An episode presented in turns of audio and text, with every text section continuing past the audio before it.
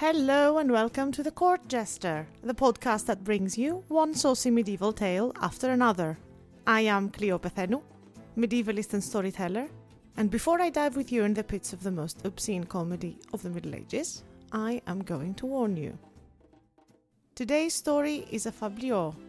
It's called Black Balls, and it talks about exactly what you think it does. So, alongside the usual fabliau warnings about things generally being misogynistic, gender binary, violent, ableist, disturbing, and in many ways outdated, please keep in mind that there will be also some familiar obscenity with this one. If you find that content offensive, maybe today is not the day for you to be listening to this podcast and come back when you're feeling a little bit saucier. If you're fine with all of the above in the context of a medieval, meant to be funny story, let's get started. This is the story of a peasant who had a really, really nasty wife. So nasty, in fact, she was that aside from the fact that she was completely unpleasant, she also didn't visit her marital bed for more than seven years. As a result, she had completely forgotten what her husband's private parts looked and felt like. One cold winter evening, the peasant came back from work and took a seat beside the fire and spread his legs in the usual man spreading way to warm himself up as best as he could. But what he didn't notice, or in fact actually care about, is that his breeches had so many holes and they were so ripped that his testicles were slipping out, which I suppose did not displease him much because that meant that more heat was getting into them.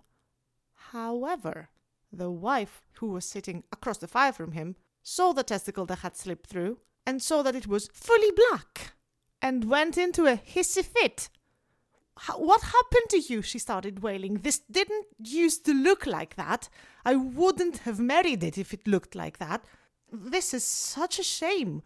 Black was the day, see what I did there. Black was the day that I married you. Black was the day that fate brought me into this house and into the arms of this husband. I wouldn't, I wouldn't, I wouldn't in any way marry such, such a bad, bad man. And actually, you know what? I'm going to go to the bishop right now and ask for an annulment.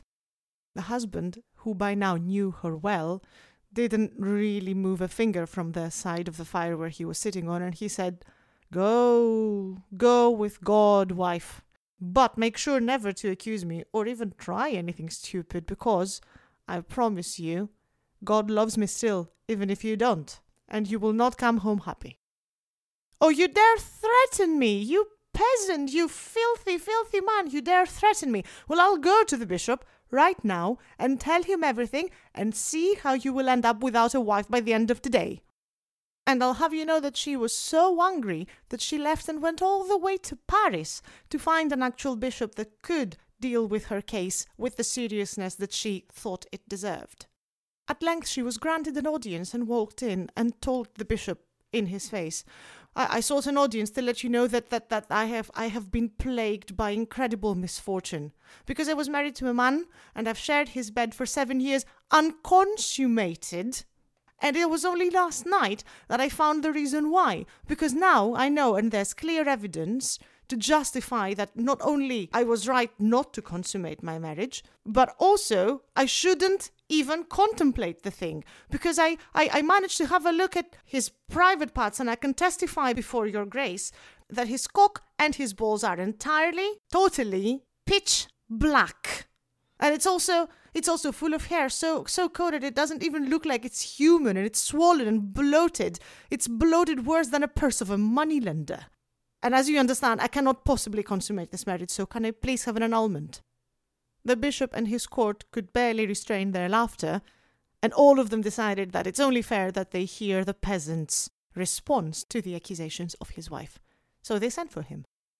And he obeyed, and before long he was standing before the same court. Now speak, the bishop asked him. Your wife accuses you and says that she has justification not to sleep with you for seven years because everything down there for you is black. Yes, that's right, jumped in the wife. Black like a charcoal burner's sack. It must have been my dark fate that led me to this marriage, but yes, it's exactly as I say. But her husband cuts her short. Woman, be quiet, he says. And Bishop, I have my own accusations to make against this wife. And I accuse her now of being wasteful for all the fodder that she wastes to wipe her back. Lies, she says. Pure lies. Never once in our seven years' marriage have I used anything to wipe my ass. So you say, the husband says, that in seven years you haven't wiped your ass. And then you're asking yourself why my balls are black? Now, no one in court can hold their laughter, and she knows very well that there is no way to win this. The bishop sent them both home with the strong advice to reconcile, make up, finally consummate that marriage, and leave him alone. And for the rest of us, the message is do not judge people on the color of their genitals. For whether they are black or white, they're not one bit less potent, right?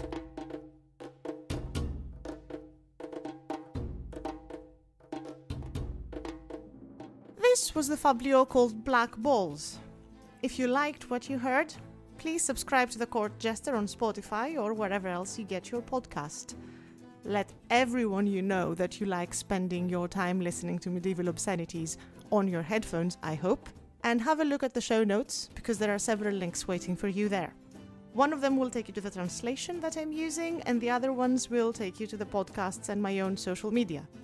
Yet more notes under these ones will take you to the podcast's Patreon, where you can support the court jester and the poor medievalist that has decided that her life purpose is now to bring you funny stories from the Middle Ages. If you feel so inclined, your support will give me a sense of achievement and it will give you bonus episodes, additional materials, and other good things. Thank you for listening. Until next time.